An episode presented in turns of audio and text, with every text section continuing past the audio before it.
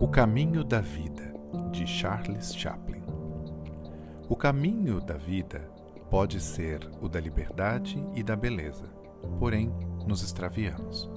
A cobiça envenenou a alma dos homens, levantou no mundo as muralhas do ódio e tem nos feito marchar a passo de ganso para a miséria e morticínios. Criamos a época da velocidade, mas nos sentimos enclausurados dentro dela. A máquina que produz abundância tem nos deixado em penúria. Nossos conhecimentos fizeram-nos céticos, nossa inteligência empedernidos e cruéis. Precisamos em demasia e sentimos bem pouco. Mas que de máquinas precisamos de humanidade. Mais do que inteligência, precisamos de afeição e doçura. Sem essas virtudes, a vida será de violência e tudo será perdido.